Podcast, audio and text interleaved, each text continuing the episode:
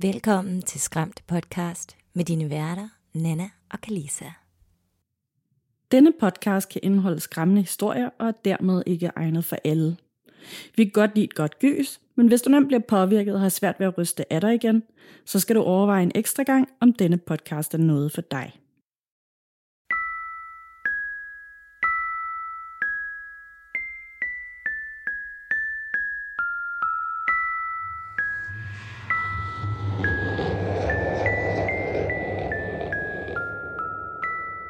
Hej Nana, Hej Kalisa. og hej til alle jer, der er tunet ind til uh, en episode om The Warrens. Det er nummer 170 her på Skræmt. Nemlig, og det, wow, det her, det bliver en vild episode. Jeg glæder mig helt vildt meget, fordi der er, det er jo kontroversielt, det er interessant, det er historisk, det er skandale ramt, eller sådan, hvad kan man sige, skandaliseret, Ja. og øh, så er det jo så også, altså The Warrens, de er jo inspirationen til hele The Conjuring-franchisen. Lige præcis. Så vi kender dem alle sammen efterhånden, i hvert fald ikke sådan nødvendigvis deres, deres rigtige historie, men vi kender dem i hvert fald igennem alle de her gyserfilm. Og deres historie starter jo længe tilbage, før at de øh, blev inspirationskilden til The Conjuring. Nemlig, og det er også, altså, i og med, at vi alle sammen, stort set alle sammen, ja, altså, jeg kan ikke forestille mig, at der er nogen, der lytter til den her podcast, som ikke ved, hvem de er. Og der er rigtig mange, der lytter, der har ønsket, at, øh, at vi skulle snakke om dem på et eller andet tidspunkt i podcasten, og dykke ned i deres sager og sådan noget. Mm-hmm. Og det har bare været undervejs i rigtig lang tid. Vi har altid gerne ville gøre det, men jeg har haft sådan en kæmpe stor ærefrygt omkring det, netop fordi, at der er så ekstremt meget at tage fat i, og fordi de er så markante personligheder i den verden, så det er sådan, det har været fuldstændig uoverskueligt, men øh, nu springer vi altså ud i det. Ja, og jeg, øh, jeg, jeg, jeg tror også, jeg er klar. Jeg vil sige, jeg er ikke en øh, ekspert inden for Ed Lorraine, og jeg er ikke en ekspert inden for The Conjuring-franchisen. Jeg er heller ikke sådan super bekendt med øh, den katolske form for djævleuddrivelse og renselse og sådan nogle ting, fordi det er ikke ting, der er sådan... Jeg, jeg går ikke særlig meget op i lige det dæmoniske og katolske aspekt her. Mm. Jeg synes, det er enormt spændende, at de jo prøvede at fange billeder og, hvad kan man sige, videoevidens og EVP'er, stemmer og optage, og så den måde, som de rent faktisk arbejdede på og åbnede op for feltet for for eksempel spøgelsesjagt. Det er jeg fuldstændig enig i. Altså, uanset hvad man mener om dem, og uanset hvad der, hvad der er hvad, og hvad der er op og ned omkring dem, så kan man altså ikke fornægte, at de virkelig har gjort noget meget stort for hele den her verden.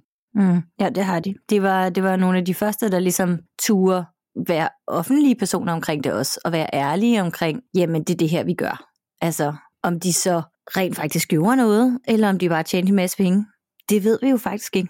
Mm, det er jo lige det, det ved vi faktisk godt. Det kommer jeg nemlig ind på senere. Jamen, jeg kommer også ind på noget, så jeg tror også, det bliver, det bliver en god debat i dag, Nana, fordi jeg kan mærke, at Ja. du er lidt med de rosenrøde briller, og jeg er sådan lidt med handskerne skal helt af. Ja. Så øh, det kan godt være, der kommer til at være lidt battle her. Men først så skal jeg lige høre, er der sket noget uhyggeligt siden sidst? Mm, nej, det synes jeg ikke, der er. Øh, ikke andet, end jeg bare har haft sådan igen det her med øh, at have nogle meget livagtige drømme og øh, svæve sådan lidt mellem drømmetilstand og virkelighedstilstand, hvor at jeg bare sådan er super forvirret og ikke ved, hvad der er sådan op og ned i et stykke tid efter jeg er vågnet. Hmm. Men ellers så er der ikke, øh, det er ikke fordi, der har sådan været nogen mystiske lyde som sådan omkring mig, eller skygger eller noget som helst. Så, så ikke det. Altså, hmm, i går undrer jeg mig mega meget, da jeg sad og sådan gennemlyttede vores øh, sidste episode på Spotify, fordi at der, altså, man kunne næsten ikke høre det der underlægningsmusik, jeg havde puttet på, og det, jeg, altså, jeg synes, det er så mærkeligt, fordi jeg, jeg har skruet meget ned for det, netop for at undgå, at det forstyrrer for meget, men, men ikke så meget, at man faktisk næsten ikke kunne høre det, som man jo ikke kunne, når det kommer ud. Det er så underligt. Hmm. Ja. Det er lidt mystisk. Det kan godt være, at der er lidt spøgelser i elektronikken. Ja. Ja, Det er der måske. ja det kan godt være. Eller, eller nogle af dem, der ikke kan lide det, som har kastet en form for forbandelse over det. Ej, det må du ikke sige. Jeg fik sådan en video på TikTok, hvor der stod sådan, You have been cursed by somebody who dislikes you. They talk about you behind your back, and to break this curse, you have to dot, dot, dot, dot. Ikke? Ej, Men jeg var bare sådan, no, nej, jeg vil ikke være cursed. No, no, no, no, no, no, no, no, no, no. Uh, så nu bliver jeg nok nødt til at, sådan, at, at det ved jeg ikke, sprede noget salt rundt i, i hytten, eller lave nogle binding uh, spells, eller et eller andet. Yeah. Fordi jeg har virkelig ikke brug for noget cursed energy right now. Ej, ej. Please. jeg synes også, der er rigeligt andet lige at bokse med. Mm-hmm. Ja. ja. Men hvad med dig? Er der, altså udover lige den der TikTok, er der så sket noget andet uhyggeligt? Hmm, altså altid, når vi går i gang med at optage remote hver for sig, så er der altså underlige kliklyde lige ude foran min soveværelsesdør. Ja. Fordi jeg sidder jo inde i soveværelset, det her, hvor der er bedst lyd, fordi jeg har noget tøj og nogle ting, som kan fange ekoerne, øhm, sådan rumklangen. Men det er bare så underligt, fordi så når jeg sætter mig her på sengen, og jeg lukker døren, så begynder det at klikke, klikke, klikke, og jeg sidder jo med høretelefoner på, hvor jeg kan høre din stemme, og hvor jeg kan høre min egen stemme feedback, og jeg er ikke sikker på, om, om jeg hører det rigtigt, eller om det er bare mig, der, der finder på ting og sager. Så det, det gør mig altid sådan en lille smule nervøs, når jeg skal sidde og optage. Og det kan jeg virkelig godt forstå. Kan du høre det i, i øh, hovedtelefonerne, eller er det sådan, som om, at det kommer uden for høretelefonerne? Det kommer på den anden side af høretelefonerne. Ja, og du kan ikke høre det i hovedtelefonerne? Mm-mm. Nej, øh, den oplevelse har både mig og Danika også tidligere haft. Ja. Okay. øh, og, og det var sådan nemlig mystisk, fordi hvis det er sådan, er programmet, der klikker, så kan man jo høre det i hovedtelefonerne. Og normalt, så kan man jo også høre, altså, fordi mikrofonerne, de sådan, samler rimelig meget baggrundsstøj og sådan noget op, så, øh, så kan man høre det meste i øh, hovedtelefonerne. Men altså, nu er det lang tid siden, jeg selv har haft den oplevelse. Men, men altså, jeg kan tydeligt huske det der med, sådan, at man føler, der sker et eller andet uden for de der hovedtelefoner, ja. som netop er sådan nogle kliklyde. Ja, ja, netop. Åh, oh, ej, hvor er det sindssygt. Fordi ja. jeg kan godt høre, lige nu er der nogen, der borer betonborer i min baggård, og der er også nogen, der engang imellem løber op og ned ad trappen, som er lige ved siden af mit soveværelse på den anden side af den her betonvæg. Og så er der også nogen, der borer elevatoren, som laver sådan en uh, ja. meget lille forsigtig lyd. Ikke? Ja. Men de der kliklyde, det lyder, lyder altså som sådan negle, der bare sådan tap, tap, tap på, øh, på døren. Ja. Eller, eller som om der er nogen, der sådan klikker deres nøgler sammen. Ja. Klik, klik, klik. Det er meget underligt. Ja. Men øh, det er nok det eneste, som er sådan lidt mystisk, og som nu får mig til at få sådan ret mange kuldegysninger, mens jeg sidder her alene hjemme. ja. Men det andet, der er lidt uhyggeligt, det er jo, at jeg bliver 33 år gammel i overmorgen. Oh my god. Din hvor unge? Ja, jeg bliver 33 år gammel, og jeg øh, skal for første gang fejre min fødselsdag med, at øh, jeg tager ud på rejse. Yeah. Og B, hun har inviteret mig med til Budapest, hvor øh, hun jo kommer fra, så vi skal bruge hele min fødselsdagsweekend i Budapest. Og jeg, jeg, jeg glæder mig så meget. Jeg har aldrig været der. Det skal du virkelig også, fordi det er bare en virkelig, virkelig dejlig by. Jeg synes, den var helt fantastisk. Jeg var der en uge forrige sommer, og øh, altså, jeg blev helt forelsket, og øh, jeg skal helt klart også tilbage forhåbentlig en gang her til sommer. Ja, det, det, det ja. kunne faktisk være lidt hyggeligt, hvis vi alle sammen kunne tage en lille tur.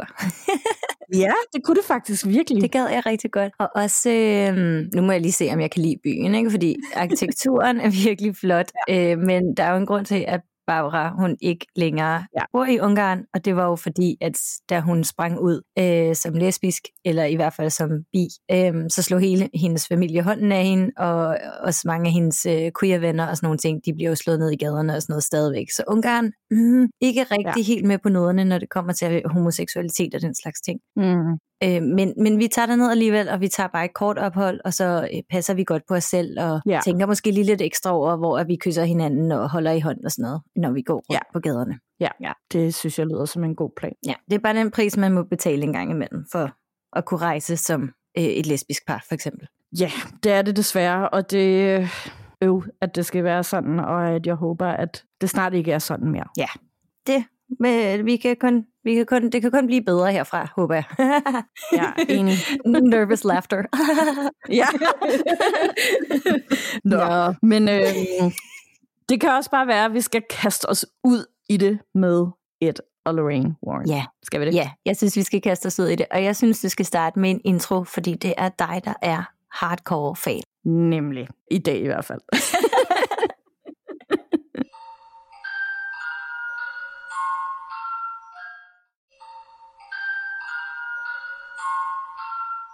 Hvem er Ed og Lorraine Warren. Hvis man kan lide gys og historier om det overnaturlige, så er man helt sikkert stødt på Ed og Lorraine Warren på et eller andet tidspunkt. Og øh, som jeg også sagde lige før, så vil jeg faktisk gå så langt som at sige, at de er temmelig svære at komme udenom, når man ligesom interesserer sig for den overnaturlige verden. Igen, jeg tror simpelthen stort set alle os, der lytter til den her podcast, der har, har stiftet bekendtskab med dem i øh, Conjuring-filmene, med deres spin-off, som blandt andet er um, Annabelle og The Nun. Men øh, derudover så er de også optrådt i et helt utal af andre film og bøger og tv- og radioprogrammer og dokumentarer og så videre.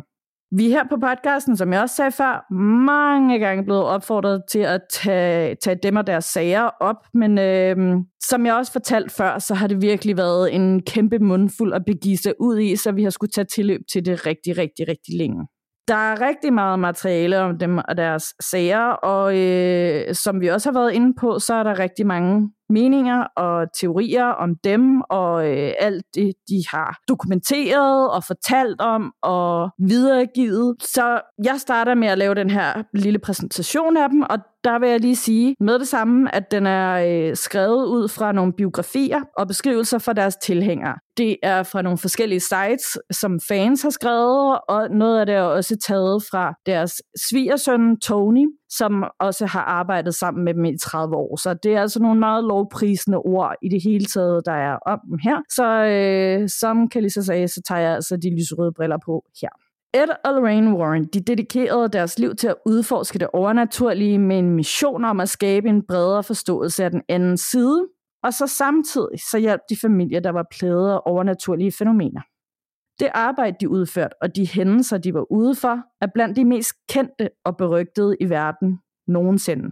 De sager, de har dokumenteret sammen med de relikvier og artefakter, som de har indsamlet, menes at være blandt de stærkeste forbindelser mellem den menneskelige verden og åndeverdenen. Ifølge dem selv var Ed Warren dæmonolog, og Lorraine Warren var et trance-medium. De var ikke okkultister eller tosser, og mange af dem, der var heldige at møde dem, mens de levede, har sagt, at de virkede som fuldstændig normale mennesker med helt almindelige jobs. De var også helt almindelige mennesker, som bare tilfældigvis gjorde et ekstraordinært stykke arbejde på et område, som de fleste mennesker frygter eller slet ikke tror på. De kræfter, de konfronterede, er religiøse entiteter, der eksisterer med det rene formål at modsætte sig Guds gerninger. Det var en indsigt, de gjorde sig på baggrund af de mange sager, som de efterforskede. Djævelske kræfter er formidable. De er evige, og de eksisterer stadig i dag. Og i en verden, der griner af spøgelser og gør nar af det usædvanlige, var Ed og Lorraines budskab det helt modsatte. Deres budskab var, myterne er sande, djævlen eksisterer, Gud eksisterer. Og for os som mennesker, så afhænger vores skæbne af, hvem af dem vi vælger at følge.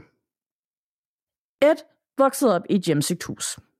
Han hævdede, at han så et genfærd, da han var bare fem år gammel. Det var en lysende kugle, der voksede, indtil den blev til den kvinde, som han og hans familie lejede deres hus af, som var død året før. I bogen The Demonologist, The Extraordinary Career of Ed Lorraine Warren, genkaldte Ed sig, at hun var semitransparent, iført noget, der lignede en slags ligeklæde, og så forsvandt hun. Kort efter det havde Ed drømme om døde slægtninge, som han ellers aldrig nogensinde havde mødt, inklusiv en tante, der sendte ham beskeder om hans fremtid, og fortalte ham, at han en dag ville hjælpe mange præster, men aldrig selv blive præst. Jeg er ikke præst i dag, men jeg arbejder tæt sammen med dem, sagde han i The Demonologist. Lorraine opdagede sine evner, da hun var barn. Ligesom Ed begyndte hun også at have sine usædvanlige oplevelser, da hun var meget ung. Men hun gik bare ud fra, at alle havde de samme evner som hende. Det ændrede sig dog, da hun var 12 år gammel. Hun huskede tilbage på en bestemt episode i bogen The Demonologist. Det var Arbor Day på hendes privatskole, hvor der udelukkende var piger, og hendes klassekammerater havde lige plantet et lille træ. Lige så snart de satte det lille træ i jorden, så er det som et fuldt udvokset træ. Det var fyldt med blade, der blæste i vinden, sagde hun. Da en nonne spurgte hende, hvorfor hun stirrede op på himlen, svarede Lorraine. Jeg fortalte hende, at jeg bare kiggede op i træet. Ser du fremtiden? spurgte hun mig lige så direkte, som hun havde spurgt om mig om det andet. Ja, indrømmede jeg. Det gør jeg vist. De mødte hinanden i 1944. Da Ed var 16 år gammel, arbejdede han som kontrollør på The Colonial Theater i Bridgeport i Connecticut. Der var Lorraine og hendes mors stamgæster. Ed blev først venner med Lorraine, og så begyndte de at date. Lorraine var også 16 år gammel. En dag tog hun og to af hendes veninder til Colonial Teatret i Bridgeport for at se en film. Året var 1944. Ingen af dem kørte bil, så de gik alle sammen til teatret til fods, inden de gik indenfor, fortalte en af pigerne Lorraine om en dreng, der arbejdede derinde som kontrollør. Hun mente nemlig, at han måske kunne være interessant for Lorraine. På det tidspunkt var Lorraine ellers ikke synderlig interesseret i drengen, og som hun senere fortalt, jeg havde ingen interesse for drengen. Jeg koncentrerede mig bare om min skole. Og desuden var drengen barske. De var ikke blide ligesom min bror Jim. Drengen var bare i det hele taget for grove til mig. Men indenfor præsenterede pigerne hende for den energiske unge kontrollør. Han hed Ed. Da hun så ham, tænkte hun ved sig selv, jamen dog, sikke en flot ung mand. Hun fortalte senere, hvor smart han så ud, med sine skarpe pressefolder i bukserne og sin perfekte frisyr. Og så lugtede han som Noxema, erindrede hun. Den unge Ed arbejdede også som livredder om dagen, og efter hans vagt påførte han sig rigelige mængder af Noxema-creme for at pleje sin hud. Da filmen var slut, tilbød den unge Ed glædeligt at følge de tre piger hjem. Mens de gik, lovede Ed, at han ville give en cola til dem alle sammen. Ved sodavandsmaskinen bestille de to andre piger deres colaer. De kostede 5 cent hver. Da det var Lorraines tur til at bestille sin sodavand, sagde hun, jeg skal bede om en ice cream soda. Den kostede 10 øre. Senere jokede Ed ofte med, at Lorraine bestilte en ice cream soda til 10 cents. Jeg har altid vidst, at hun var en golddigger. Da de tre piger havde fået deres drinks, fortsatte de alle på vej til deres respektive hjem. Lorraine blev bekymret over, at fordi hendes hus var sidst på ruten, så ville det ikke være passende for Ed at følge hende hele vejen til hendes hus. Hun forlod jo trods alt huset alene. Så hun sagde til Ed, at hun ville fortsætte den sidste stykke vej alene.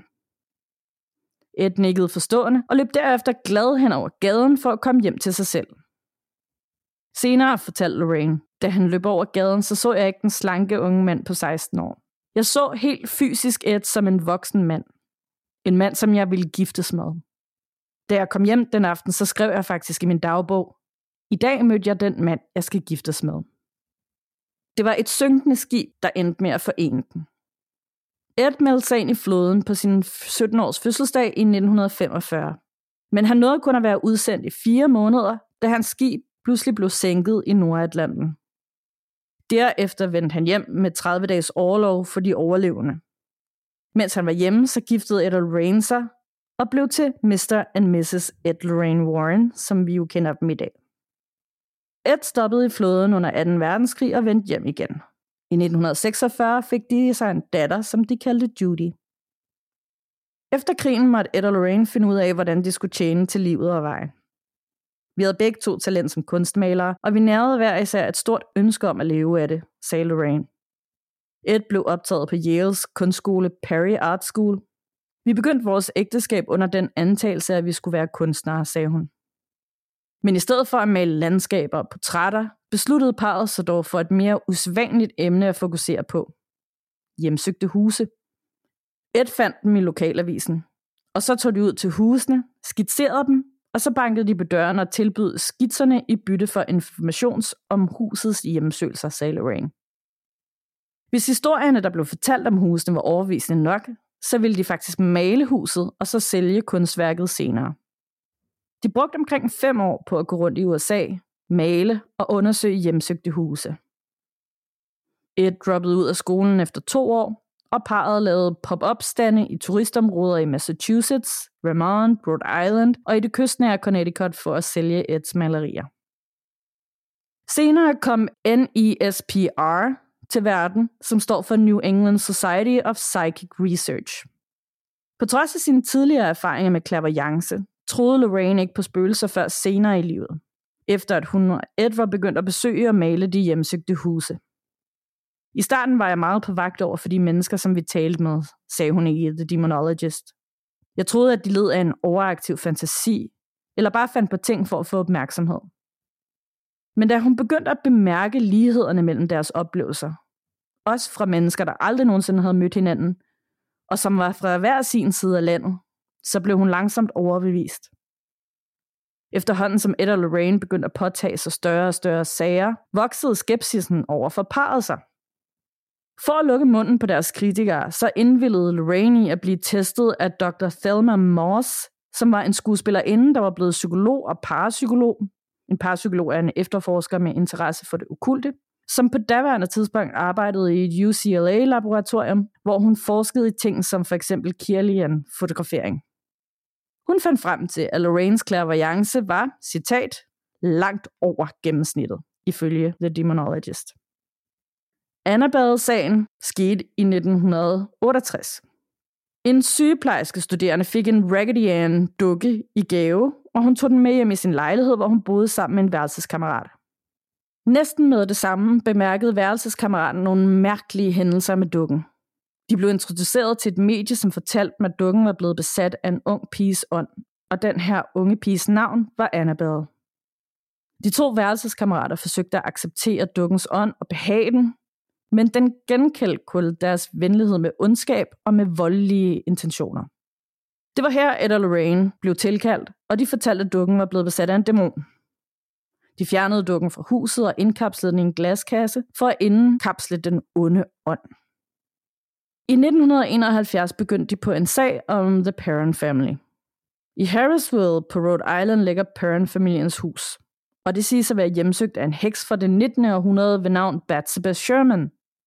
Ud fra Edel Rains forskning, så fastslog de, at heksen forbandede det her særlige stykke jord, så alle indbyggere til sidst ville lide en smertefuld og alt for tidlig død. Den her sag, den inspirerede filmen The Conjuring fra 2013, som Lorraine Warren var konsulent på. Amityville-huset og Lutz-familien, det var i 1975. Det er nok deres allermest kendte sag, og øh, nogle af deres oplevelser for den her sag er også gengivet i starten af The Conjuring 2-filmen fra 2016, og den ved jeg jo, at du dykker ned i lige om lidt, og det glæder jeg mig rigtig meget til, så den vil jeg ikke nævne mere om nu. Mellem 1977 og 92, så øh, undersøgte Ed og Lorraine mere end 100 kendte sager, indsamlede beviser, relikvier, artefakter og vidnesbyrd for dæmonisk aktivitet fra hvert sted, de undersøgt. Mange af disse beretninger inspirerede bøger, tv-shows, Hollywood-film som dem i uh, The Conjuring-universet, og uh, Ed og Lorraine, de opkrævede efter sine aldrig nogensinde penge for de her undersøgelser. I stedet så levede de af at holde foredrag på gymnasier og ved at licensere rettighederne til deres historier til film og tv og bogprojekter. Ed og Lorraine de betragtede dem selv som undervisere, de begyndte at holde foredrag, fordi der ifølge The Demonologist var en voksende interesse for det okulte i slutningen af 1960'erne. Og mange af de mennesker, de mødte, som var påvirket af mørke fænomener, var universitetsstuderende. De håbede, at gennem deres forelæsninger ville de kunne afskrække folk helt fra at udforske det okulte. Igennem deres karriere som paranormale efterforskere, der indsamlede Ed og Lorraine jo et helt væld af artefakter og relikvier, som var tilknyttet en eller anden form for dæmonisk tilstedeværelse. Disse genstande de er anbragt i et museum, som blev grundlagt af parret selv, og øh, det bliver kaldt The Warrens Museum of the Occult. I dag er det deres svigersøn, Tony Sparrow, som selv har arbejdet med Ed og Lorraine i over 30 år, der øh, er direktør i det her museum, og han er stadig også aktiv i forhold til at efterforske dæmonisk aktivitet, og er også hovedkurator af museummet og indsamler stadig genstande til det. Og det er også på det her museum, at du kan møde Annabelle, hvis du altså tør. Mm? Uh, hvor spændende. Ja, yeah, ja. Yeah. Alright. Så Annabelle, hun er simpelthen på det her museum, og der er faktisk en anden sjov ting omkring lige hende, øh, som jeg stødte på. Ja. En lille fun fact. På Annabelles kasse, den her glaskasse, som hun er blevet placeret og låst indeni, så er der faktisk et tarotkort for Withers Rights, øh, dækket af djævlen, øh, hamret fast med et søm på døren. Og det er Ed Warren, der har gjort det, men øh, han døde jo, inden han fortalt, hvorfor han havde gjort det. Så nu den dag i dag er der ikke nogen, der tør fjerne det. det hænger der bare. øhm, og det siges jo også, at folk har været inde på museet og øh, røre ved glasset, eller prøvet at åbne øh, for Annabelle, og de er jo alle sammen det forfærdelige skæbner, de så har haft bagefter det. Ja. Og så, øh, så, så nævnte du lige Amityville, og det er jo så den sag, jeg har valgt at tage fingrene i i dag. Ja. øhm, fordi Ed og Lorraine, altså de arbejder jo sådan, som jeg kunne se, og hvad jeg har læst mig frem til, så har de jo forankret deres øh, arbejdsmetoder i den katolske trosretning. Det betyder, at de bruger helligvand og bønder og præster og øh, til at uddrive dæmoniske kræfter. Øh, jeg husker ikke, om Ed han endte med at få lov til at kunne udføre eksorcismer af den katolske kirke, men i starten så havde de i hvert fald præster og biskopper og sådan nogle ting til stede, når de skulle lave de her udrenselser. De var også den opfattelse af, at det kun er dæmoner, som kan hjemsøge objekter, og deres mål er ultimativt at komme ind i mennesker og besætte dem. Så altså, der er ikke nogen menneskelige ånder og rare spøgelser, som nogensinde vil kunne hjemsøge objekter. Det synes jeg er en interessant tese. Ja, helt klart. Og så selvfølgelig også deres sidste hjertebarn, museet, at øh, jamen, det er bedre, at det alt sammen er samlet det samme sted, øh, nede i vores kælder, hvor at vi kan, vi kan velsigne stedet, og folk ikke sådan kommer i problemer ved lige pludselig at arve en hjemsøgt hårnål, eller sådan noget andet, som er vildt dæmonisk. Ikke? Så øh, det, det var deres ligesom sådan måde at indkapsle noget af det her dæmoniske energi på. Men nu til sagen. For den 13. november 1974 så skød og dræbte Ronald DeFeo Jr. seks medlemmer af sin familie på øh, 112 Ocean Avenue. Det er et stort hollandsk kolonihus, beliggende i et forstadskvarter i Amityville. DeFeo han skyder simpelthen seks familiemedlemmer med en Marlin rifle og en kaliber på 35. Det er en ret stor kaliber, hvis man ikke lige kender til skydevåben. DeFeo, han øh, for inden det her hørte stemmer. Han tog stoffer, og det siges, at familien mishandlede ham og hans søskende ved at tæve dem blandt andet. Der var ikke rigtig øh, nogen tvivl om, at det var ham, der havde gjort det, og så alligevel. Fordi hvorfor var der ikke nogen, der havde hørt den her riffel, som blev affyret midt om natten omkring trætiden, og hvorfor var det, at retsmedicinerne ikke kunne være helt sikre på, at skudhullerne i de forskellige familiemedlemmer ikke helt matchede den samme riffel? Øh, som om, at der var blevet brugt fire, flere forskellige skydevåben. Men øh, altså, DeFeo han er omkring øh, 23 år gammel, og han bliver dømt for at have slået hele sin familie ihjel, selvom at der er en hel masse underlige ting ved den måde, de døde på. Han bliver dømt for mor i november 75 og øh, for livsvarigt fængsel. DeFeo han døde i fængslet i marts 2021, og til sin døds, dødsdag, så blev hans historie ved med at ændre sig. Men Amityville-sagen, da DeFeo han begik de her forfærdelige mor på øh, sin søskende og sin mor og far, den fik simpelthen bare så meget mediedækning. Det var fuldstændig vildt, hvor mange aviser, der kunne skrive om DeFeo. Og det har måske noget at gøre med, at DeFeo, det morerne foregik lige midt i The Devil Craze, eller The Satanic Panic, som jo fulgte i kølvandene på 1969 Manson-morerne, og så den sataniske tilbedelse, offringer og kult og alt det her satanisk tilbedelse, øh, djævletilbedelse, som huserede hele USA og peakede i 1980'erne. Der var også en hel del film på det her tidspunkt, som omhandlede det sataniske, blandt andet Rosemary's Baby fra 1968, The Exorcist, som tog hele verden med storm i 1973, og så selvfølgelig The Omen fra 1976. Og DeFeo, han nævnte jo så også i en af sine historier, at det var en sorthåndet dæmon, som gav ham våbnet, hvormed han begik forfærdelig mor på voksne og børn. Senere er der så nogen, der har øh, en teori omkring, at det var søsteren Dawn, øh, som var den, der døde allermest voldsomt i Amityville-huset, fordi hele hendes ansigt var skudt i små stykker. At det faktisk var hende, der slog familien ihjel, og så gav våbnet til sin storebror, og så slog han hende ihjel i desperation efter at hun havde myrdet hele familien. Der var spekulationer om incest og alle mulige forskellige ting, men det er generelt rigtig svært at hitte ud af DeFeos udsagn med, hvad der var rigtigt og hvad der var øh, måske en psykose. Nå, men det er jo faktisk ikke DeFeo, der var hjemsøgt. Måske var de, måske var de ikke. Øh, men i hvert fald 13 måneder senere, så købte Lutz-familien huset til en drastisk reduceret pris. De købte simpelthen en super fed, kæmpestor kolonialsk villa med bådshus og to garager til en halv million kroner. Hvad hedder det i datidens penge, hvis man sådan skulle omregne det. Og det var på grund af morerne, øh, men deres lykkelige liv i øh, det smukke hus varede kun 28 dage, før de simpelthen endte med at flygte ud af det, på grund af alle de spøgelsesting, der skete. George og Kathy Lutz kendte godt til morerne, øh, men de blev enige om at købe huset alligevel, fordi det var en rigtig, rigtig god pris, og fordi at det var dejligt at få øh, Daniel, Christopher og Missy, som var deres tre børn, til at få dem lidt ud af byen. Og plus, der var jo det her fantastiske bådshus, som især George gerne ville have. Så snart de sætter fødderne på grunden, så begynder der dog at ske mystiske ting den allerførste time på grunden, så har deres sorte hund, en sort labrador, så forsøger den simpelthen at hænge sig selv i et hegn ved at springe over hegnet, imens den har snor på. Den samme dag, så får de også huset velsignet, for de kender jo godt til historien, og øh, der kommer en præst ind for at velsigne huset. Han øh, går ind i systuen, og øh, der er en masse, masse spyfluer, som begynder at summe rundt omkring ham, og så hører han en høj, sådan nærmest knurrende stemme råbe ind i ansigtet. Get out! Og så føler han også, som om han har fået en lussing i ansigtet, imens han er inde i det her syrum.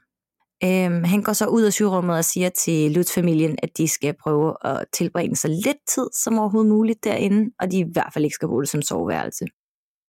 Han begynder også at få byller ud over hele hænderne, altså begge hænder bliver fyldt med sådan nogle blisters og byller. Øh, og han går til lægen med det, og lægen siger, at det er et angstanfald, som har formet sig ud som en eller anden form for udslet, øh, men præsten er helt sikker på, at det er den dæmoniske energi, som er i Amityville-huset, og han prøver så at kontakte Kathy og sige til hende, øh, måske skulle I flytte ud af det der hus, men hver eneste gang han, han ringer hende op, så kan de ikke høre hinanden, fordi der er så meget statisk støj på linjen.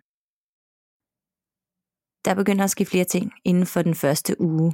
Klokken 3.15 vågner George, faren, hver eneste nat. Han begynder at ændre adfærd. Han har det så koldt, at han bliver besat af at hugge brænde og holde ild i øh, pejsen og blive ved med at fodre ilden. Han begynder også at blive ekstremt aggressiv. Vi har sådan lidt The Shining vibes her.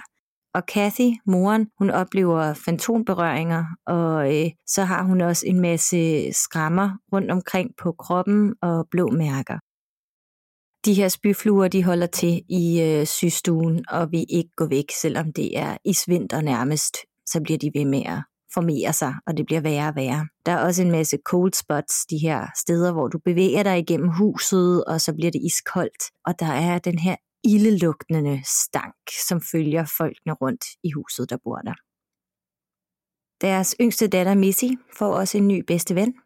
Det er her spøgelsesgrisen Jody begynder at optræde i, øh, i familiens liv. Jody er et bæst, som øh, Missy beskriver. Han kan være lille som en teddybamse, eller han kan være stor som et hus. Og det er den her griselignende, klamme, dæmoniske intensitet med glødende røde øjne, som øh, både faren og en af de større brødre ser i huset. Der er også skrig og fodtrin, og der er ikke nogen, der kan sove. Børnene begynder at tale i tunger, og ingen kan finde ud af, hvad det er, de prøver at sige. Og vandet bliver sort i toiletterne, og hver eneste gang de vasker deres tallerkener, så ødelægger det porcelænet. Så bare for at summe op, der sker rigtig, rigtig, rigtig mange voldsomme ting i det her hus. Øh, og senere så har øh, familien Lutz også sagt, at det lød som om, at dørene blev revet af hængslerne, men så gik de ned og tjekkede, og der var ikke nogen, øh, og alle dørene sad på. Og også, at de hører kæmpe stor musik, som sådan et marching band med trompeter og trommer og alle mulige former for instrumenter, og så kommer de ned i stuen, og den er helt tom og alle møblerne er skubbet ud til siden, som om, at der var et stort band, der holdt fest der. Alt det her bliver for meget for familien, forståeligt nok. Den 14. januar 1975, der flygter de i løbet af natten. George Lutz, han øh, tager kontakt til forskellige klaveriante og spørger, kan I ikke komme ud og rense det her hus, fordi vi, vi kan ikke tage tilbage, sådan som det står lige nu. Der sker simpelthen for mange ting. Øh, og de klaveriante, de, øh, de prøver at rense det og sådan noget, men imens at de gør det her, så offentliggør de altså også til aviserne, at de efterforsker huset, og det leder til mere omtale. Det bliver faktisk en kæmpe mediestorm her i Amityville, og det er næsten ikke til at holde ud. Journalisten på New York Citys øh, kanal number 5 sætter så Lutz-familien i kontakt med Ed og Lorraine Warren. Ed og Lorraine kommer ud på, øh, faktisk så mødes de på et pizzasted. Og det er lidt morsomt for deres allerførste møde. Det er som om, at George øh, Lutz, han er simpelthen skræmt så grundigt igennem, at han ikke har lyst til at tage tilbage til det der hus overhovedet. Ingen gang for at vise Ed og Lorraine rundt. Han tør næsten ikke engang snakke om, hvad det er, der er foregået i huset. Og faktisk så, øh, der et, øh, han prøver sådan at, at udfritte lidt, sådan, hvad er, det egentlig, hvad er det egentlig, der sker i dit hus? Hvad er det, du konkret har oplevet? Jamen, så kan, øh, så kan George næsten ikke få et ord frem. Han bliver bare ved med at sige, well, you know, well, you know, you know. Og det her det er taget fra et direkte interview af Ed og Lorraine Warren. De kommer så frem til huset, og Lorraine siger med det samme, There was a foreboding feeling in this house, and no doubt that it was infested by something other than human spirits. Det er jo sådan, at Ed Warren de også arbejder med de tre forskellige faser, der er infestation, oppression og possession. Og alt efter det her, jamen så ved vi faktisk ikke mere om The Warrens arbejde med Amityville. Der er forskellige historier om, hvor længe de var der, hvor meget de arbejdede med huset, øh, hvor meget de gik i dybden, og hvad for nogle bevismaterialer de fik ud af det. Men alt i alt, så bliver sandheden ekstremt mudret herfra. Det siges, at opholdet var kort, og det ikke endte særlig godt. Altså, George han er blevet bevidnet, at han har råbt af et og sagt, at de skulle skride af hans grund. Og senere har George Lutz så faktisk forklaret i et interview fra år 2000, at Ed og Lorraine bare ville have penge ud af ham, så han kunne ikke arbejde sammen med dem. Øh, de forskellige teorier om, øh, hvem der hjemsøgte huset, gik lige fra Defoe-offrene til indianerne, som ville have deres hellige land tilbage, til Bathsheba Sherman, som i 1812 efter scene havde slået sin egen baby, eller måske naboens baby, ihjel ved at stikke en synål op i baghovedet på spædbarnet. Hun blev demoniseret for sine handlinger og udstødt af landsbyen, men hvad der helt konkret blev af hende, ved vi ikke. Vi har en gravsten, og vi ved, at hun ikke blev hængt i um, The Witch øh, Salem Trials. Men, men, men. Bathsheba Sherman er bundet til Perron-familien og deres Conjuring House, ikke Amityville. Så det er lidt uh, interessant, at der er nogen, der senere hen har ligesom kludret de to historier sammen. En anden teori, der blev lagt på bordet, var, at de dæmoniske energier, som stammede fra nogle af de ældste folkehistorier fra området Amityville og Suffolk Country, omhandlede en fyr, der hed John Ketchum. Øh, han var anklaget for kætteri, og han flygtede fra sin retssag i Massachusetts, og så øh, byggede han et lille hus der, hvor Amityville-huset står den dag i dag. Det siger selvfølgelig, at det er hans onde hekseenergi, som, øh, som forpester huset, fordi at øh, han gerne vil begraves på sin grund, og han blev ved med at udføre sataniske ritualer til den dag, han døde, tilbage i starten af 1800-tallet. Det her område er i øvrigt også kendt som The Devil's Quadrangle, og der er en stor del af befolkningen, som tror på, at der er sket overnaturlige ting på grunden lang tid før Dafoe og Lutz-familien. Ed Warren har også sagt i et interview, at Ronald Defoe, a.k.a. faren, seks måneder for inden morerne havde besøgt en præst og bedt om en velsignelse af hele huset. Da præsten så var kommet frem og havde bedt bønder i huset, var alle stringlysene blevet pustet ud, døre åbnede og lukkede af sig selv, og de hørte fodtrin i hele huset. Og så var Ronald Defoe så redselslagen løbet ud af huset. Jeg ved ikke, hvor Ed har fået den her historie fra, fordi alle lå døde. Men det kan være, at han har opsporet præsten. Han var jo ret kendt i præstemiljøet. Så Amityville-huset blev officielt solgt i februar 2017 til en ikke oplyst ejer for 4,1 millioner kroner, altså i datidens penge. Det har tidligere været ejet af fire andre familier siden moren, og det er altså kun Lutz-familien og Defoe-familien, som, øhm, som oplevede noget muligvis dæmonisk. Alle familier, der har boet der sidenhen, har ikke oplevet noget. Det kan også godt være, at det er blevet renset jo. William Webber, advokaten for Defoe, har faktisk også en lille rolle at spille i alt det her, fordi han snakker sammen med øh, Lutz-familien, efter at de begynder at opleve den her mediestorm omkring deres hjemsøgelse i det sådan forfærdelige morderhus, og han vil gerne have, at de sælger ham bog og filmrettighederne til deres fortælling.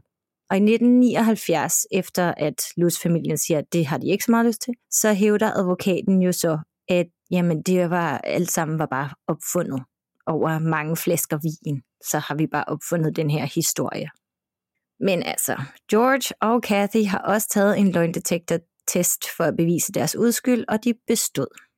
Så det er lidt svært at, at hitte ud af, hvor vi er henne af nu. Men Lutz-familiens historie ændrede sig rigtig, rigtig meget fra deres sådan lidt hvad kan man sige, gåsetegn, milde oplevelser til altså, hospitalsture, som så viste ikke at være sande, og ødelagte vinduer, og menneskelige skikkelser, der river rundt i dem, og en masse levitation og flyven rundt i sengene op imod luftet. Men noget godt kom der ud af det, fordi Luts skræmmende fortælling af den her dæmoniske energi inspirerer bogen The Amityville Horror fra 1977 og blev kæmpe hit, hvor der også kom en øh, kultfilm fra 1979 med samme navn, og så selvfølgelig en masse genindspillinger. Der er også nogen, der øh, siger, at Ed Warren senere i livet øh, havde meget svært ved at tale om Amityville-sagen. Øh, han blev ekstremt vred, når man spurgte ind til den, og en masse fakta. Det siges også, at ham fyren, der så skrev den første bog, The Amityville Horror, han ringede til Ed og spurgte sådan, hey, hvordan var det egentlig, tingene foregik? Og Ed sagde bare til forfatteren, make it up and make it scary. Hvad der angår Lorraine, så øh, siger hun og hævdede til sin dødsdag, at hun aldrig har været i så vemmeligt et hus før, og aldrig nogensinde ville tilbage til det. Og det gjorde hun heller ikke i hele sin karriere. Så det her, det er sådan en meget underlig breakdown af The Amityville Horror, men I kan finde alle kilderne nede i øhm, vores post, hvor at vi poster klikbare links inde på den private Facebook-gruppe. Og der kan I se præcis, hvor jeg har mine oplysninger fra, for det er ret interessant, hvordan ingenting helt her i Amityville Horror-sagen hænger sammen. Ja, det øh, vil jeg også sige, og jeg lægger selvfølgelig også øh, links ind med de sider, jeg har fået mine oplysninger fra.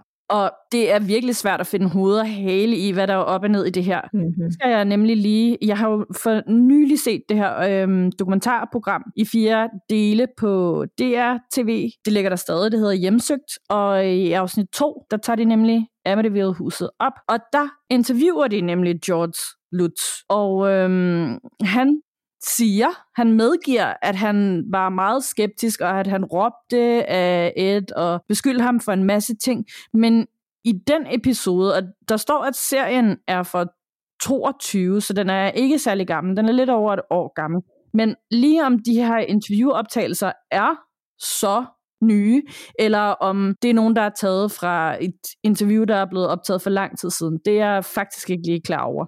Men så siger han nemlig til sidst, at han fortryder, at han har opført sig sådan over for Ed, og at han faktisk nu er ret overbevist om, at alt, at hele deres historie om, hvad der skete i huset, var rigtigt. Mm, mm, ja, det har jeg også set et interview med ham sige. Men ja. jeg så, jeg tror, jeg har set fire forskellige interviews med, øh, med George Lutz. Ja, okay. Jeg synes, han virker som en super røv. det gør han også, altså ærligt talt. altså, men man kan jo godt sige sandheden, selvom man er et røvhul. Ja, ja, og, og det er rigtigt nok, men han, øh, han, han, han, han er også et menneske i proces, eller var dengang. Så øhm,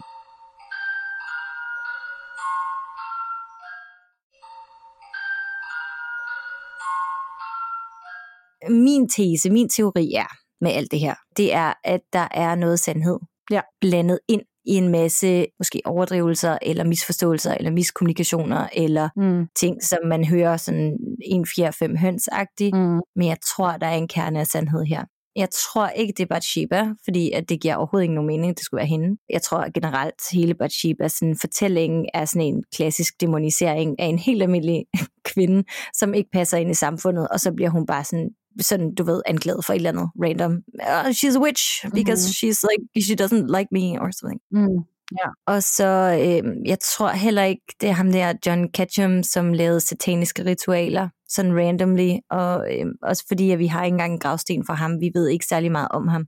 Mm. Og øh, jeg tror heller ikke sådan nødvendigvis, at det er sådan den gamle indianske burial ground, for jeg synes også, at det er sådan lidt, lidt at skylde skylden på, på dem, der var der før en. Altså det er igen lidt at demonisere et helt folkeslag næsten, med at sige, jamen det var Indian burial ground, så det er indianerne, der er onde, der har cursed this land. Ja, og ja, ja, igen skal vi lige vende tilbage på, til hvem der var onde her. Det er ligesom jer, der har stjålet deres land. Mm-hmm. Ja, jamen, det er meget inconvenient, at my land is cursed, yeah. because I took it.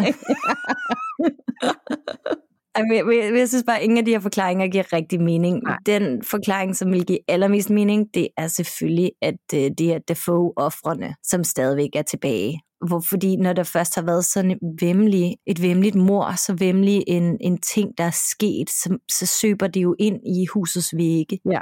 På en eller anden måde. Altså det giver, det giver en eller anden form for eko, tror jeg og som kan vare mange år fremad. Om det så er så vildt, at folk de flyver rundt i deres seng, det ved jeg altså ikke. Fordi det havde vi jo også igen med The Parsons meget sådan levitation. Mm. Og så The Enfield Horror Haunting. Mm. I don't know. Altså, nej, altså, og jeg tænker også, måske den grusomme historie, der var med Dafoe-familien, den vil man måske bare gerne bortforklare med, at det må have været noget overnaturligt, der var på spil. Mm. Men det er sådan igen tilbage til hele den der diskussion om, der rent faktisk eksisterer ondskab i verden. Det er jeg er sådan set ret overbevist om, at det gør der. Der er ondskab i mennesker, der er ondskab i alting. Der er ondskab mm. i dyr, der er også ondskab i den anden verden. Og øh, det meste af tiden, så øh, har den en årsag og en forklaring, men jeg tror også på, at nogle gange er der bare ondskab for ondskabs skyld. Mm. Og nu ved vi jo ikke, hvorfor det skete, den her hændelse i Dafoe-familien. Der var jo alle de her rygter om blandt andet incest og sådan noget, så det kan jo godt være, at det har en årsag, Mm.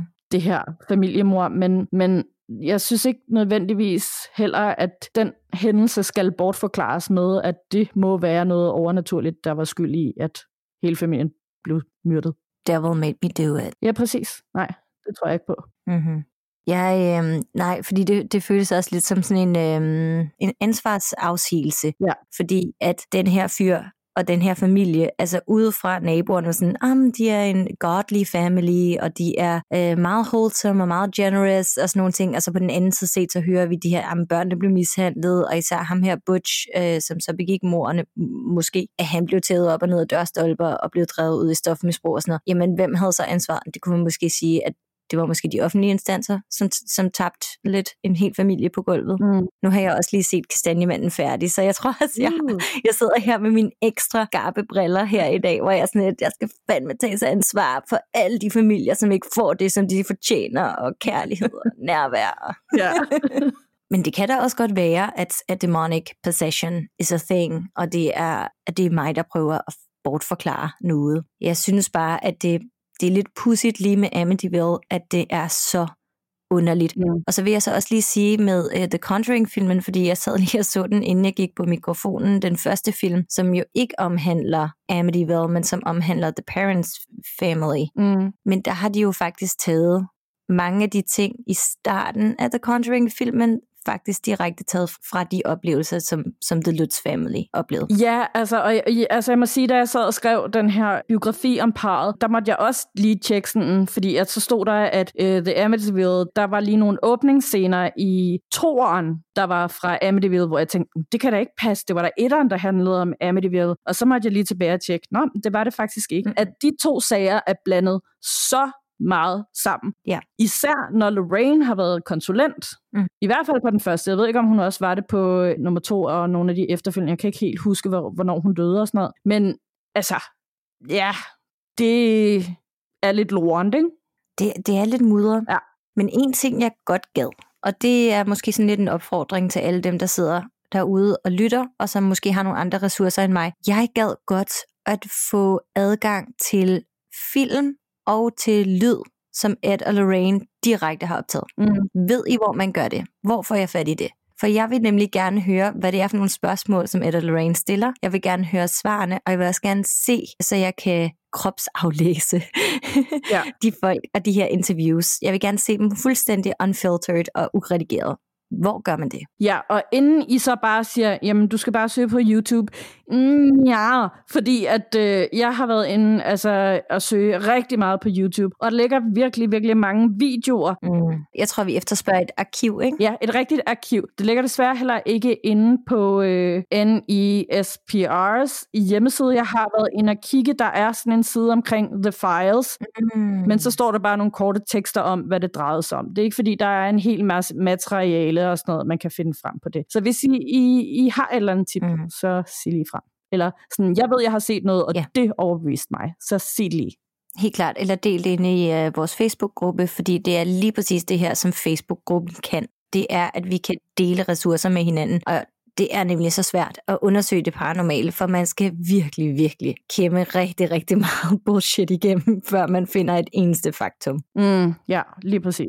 Ja, men så det her, det er kun første del af The Warrens. Vi tager selvfølgelig flere cases, og jeg tænker, vi bare drysser dem ud over hele året, mm. fordi de har jo over 10.000 cases, som de har arbejdet på, hvis ikke mere. Ja, altså der er rigeligt at tage fat i, og jeg er lavet godt i gang med et manuskript til næste afsnit.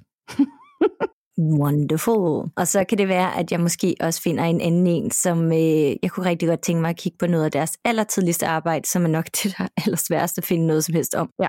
før Amityville. Det bliver spændende. Det bliver rigtig, rigtig spændende. Jeg glæder mig allerede. Det gør jeg også. Det var så det, vi havde på programmet for i dag. Tusind tak for snakken, Nana, og tak til alle jer derude, der har lyttet med. Tusind tak for i dag. Vi lyttes ved næste tirsdag. Og pas nu på, at du ikke bliver alt for bange for din egen skygge. Der er så meget andet, der lurer ude i mørket.